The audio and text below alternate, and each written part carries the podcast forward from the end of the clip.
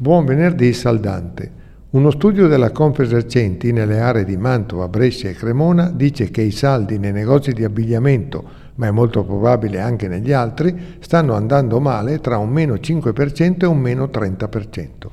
È una crisi di settore ma anche di date e di leggi. Iniziare i saldi il 5 di gennaio è volersi fare del male, perché è evidente che se anche ci fosse stato il freddo, che non c'è stato, uno attende 10 giorni e compra il cappotto a meno prezzo rispetto a Natale.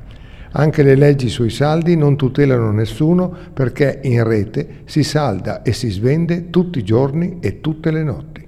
A risentirci o rileggerci alla prossima occasione. Grazie.